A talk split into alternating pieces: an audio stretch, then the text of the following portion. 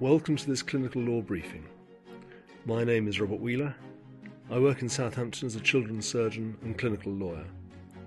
I run the Department of Clinical Law and hope this podcast concerning a legal aspect of clinical life will interest you. This briefing considers a single decision should the patient have a nasogastric tube? Mr. W., a 77 year old man with end stage dementia, lacked capacity to make decisions about his treatment. Admitted to hospital in September 2017 with an acute illness, a nasogastric tube was passed to enable his enteral feeding. Within two months, he was well enough to re- return home, but his discharge was delayed due to a disagreement with his family. The dispute centred on whether he should go home with the nasogastric tube in place for continued provision of nourishment and hydration. On numerous occasions in the ensuing six months in hospital, his tube was displaced and repassed, with consequent significant abrasions to his nares, and radiography, of course, after each replacement. Mr. W had no motor or verbal response to stimuli, other than opening his eyes when his hand was pushed. The court was told that his Glasgow coma score was four. He suffered contractures and had lost both his swallow and any sign of hunger. He was doubly incontinent and entirely dependent upon others for his personal care. During the ensuing court hearing to settle where Mr. W.'s best interest lay in the dispute over nasogastric feeding at home, it was agreed that Mr. W. should be discharged to the care of his sons with domiciliary clinical support. It was also agreed that insertion of a gastrostomy was not in his best interests nor was cardiopulmonary resuscitation. The sons, meanwhile, sought a declaration that W should be discharged with the nasogastric tube in situ, whilst the trust pleaded for a declaration he should be allowed to go home with a plan for palliative care and oral comfort feeding following removal of the nasogastric tube prior to discharge.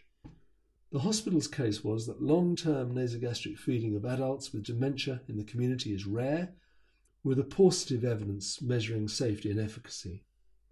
Nasal and esophageal trauma associated with tube insertion, together with aspiration and tube dislodgement, are all commonplace and rendered home nasogastric feeding unsafe for Mr. W.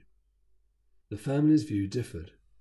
They felt W had tolerated eight months of feeding in hospital well and that they could significantly reduce the risk of displacement by providing continuous care at home. Mr. W.'s sons had received training in tube care, and they noted the acknowledged risk of aspiration in the absence of a tube. Mr. W.'s son, in evidence, reported that his father never wanted to go back to hospital and had been a stoical man. At the High Court, the trust application was granted. On appeal, the court noted that the High Court judge had taken careful account of evidence of W.'s wishes and feelings and beliefs and values. She accepted that he would have wanted to go home and to be cared for, but not that there was dependable evidence he would have wished to receive continuing feeding by nasogastric tube. She accepted the medical view that this was inappropriate and that this view was consistent with NICE and GMC guidance. She also gave careful consideration to the risks and benefits of the different methods of feeding. Contrary to the family's assertion that the High Court had not given enough weight to what W would have wanted in these circumstances, and that the judge had overstated the risks of tube feeding at home, the Court of Appeal found no error in her decision and upheld the trust application. This case, turning as it does on the single issue of whether or not an elderly patient should go home with nasogastric tube feeding, echoes a very common practical problem facing acute hospital trusts across the country.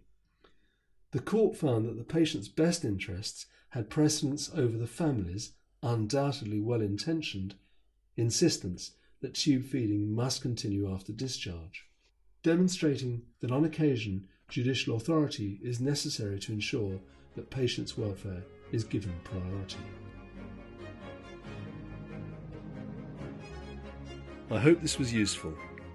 But if you would prefer to read rather than to listen to me, by all means look at the Clinical Law website on the UHS webpage or type Clinical Law into a search engine.